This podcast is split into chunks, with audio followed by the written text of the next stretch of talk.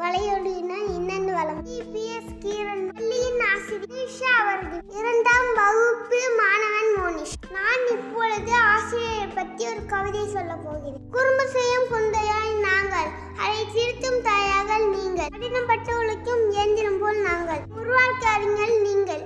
முறையின் சிலையாய் நாங்கள். செதுக்கிய சிப்பியாய் நீங்கள். அழகிய மரங்களாய் நாங்கள்.